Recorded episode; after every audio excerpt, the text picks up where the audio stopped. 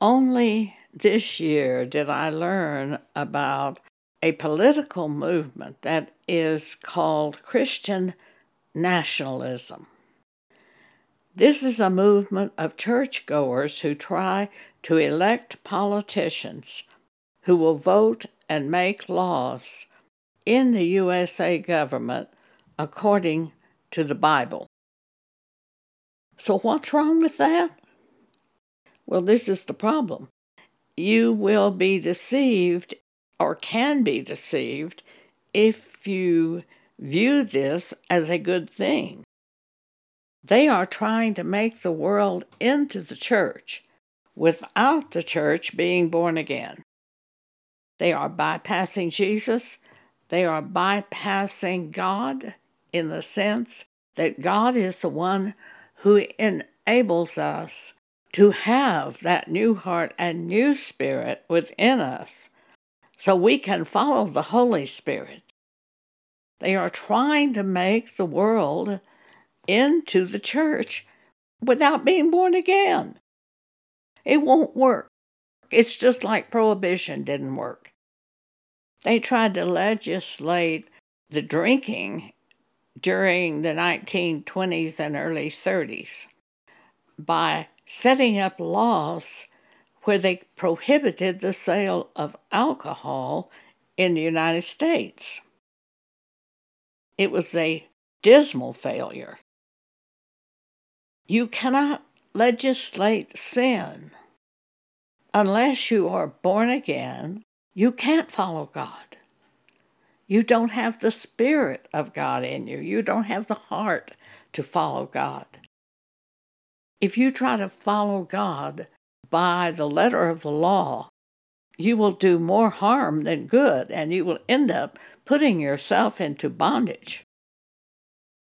This movement of Christian nationalism is a movement that is being sponsored by Dallas Theological Seminary and two billionaires in Texas and their goal is to elect politicians who will vote for laws that are based on the Bible. It sounds right. But if you will read carefully what I have written about this, hopefully God will open your eyes so you will see that this movement, though it sounds good, could destroy you. And therefore, I am warning you. I'm warning you about all politics because basically, politics teaches us to hate. It teaches us to think that we have the answer and the other party is wrong. It teaches us to trust in what we can do instead of trusting in God. In the Bible, we are told pray for our rulers. If you get involved with Democrats or Republicans, you're going to learn to hate the other party. How are you going to pray if they get elected? How do you pray for them? You see, it's going to really hurt you if you allow yourself to be involved in politics. The answer is in God.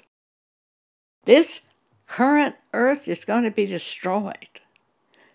Those who hold fast to faith and belong to God will be removed from this earth before it is destroyed. But this earth is destined to be destroyed by God at the coming of Jesus.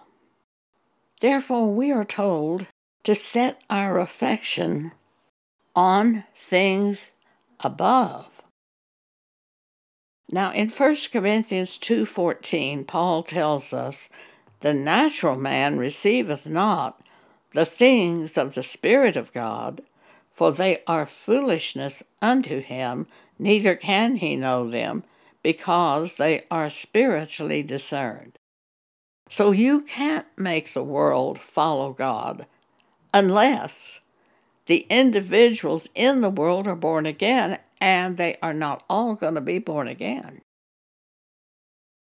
It is God who gives us His heart and His Spirit and changes us so that we can follow Him. If you are born again, you know this. But be very careful about trying to make the world follow the laws of God, for it just won't work. Instead, you could destroy yourself by striving with the world and failing to live in peace. When we are born again, we come apart from the world. We are taken apart from the world. We aren't the same person we were before. We now want to be with people of God and we want to read the Bible and we want to know things about God. We aren't the same as we were. And you can't make the world be godly without God. It's impossible.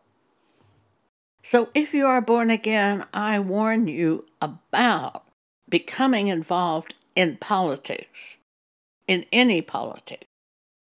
See, people who were of God viewed themselves as strangers and pilgrims on this earth.